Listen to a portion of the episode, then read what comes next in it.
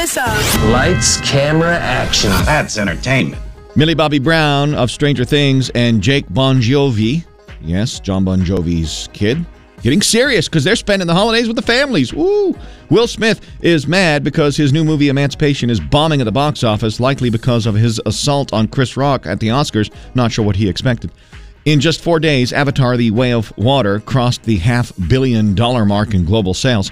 The sequel to Twister now has a release date, July 19th, 2024.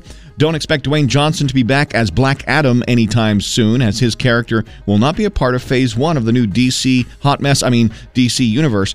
Uh, the newest member of the Yellowstone story, 1923, debuted with almost 7.5 million viewers, making it the most watched premiere on Paramount Plus.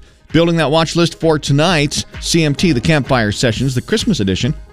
Puss in Boots, The Last Wish is new at the movies. Price is Right at Night is new on CBS. Western Kentucky and South Alabama play in the R and L Carriers New Orleans Bowl on ESPN, and Moonshiners is new on Discovery. Cut.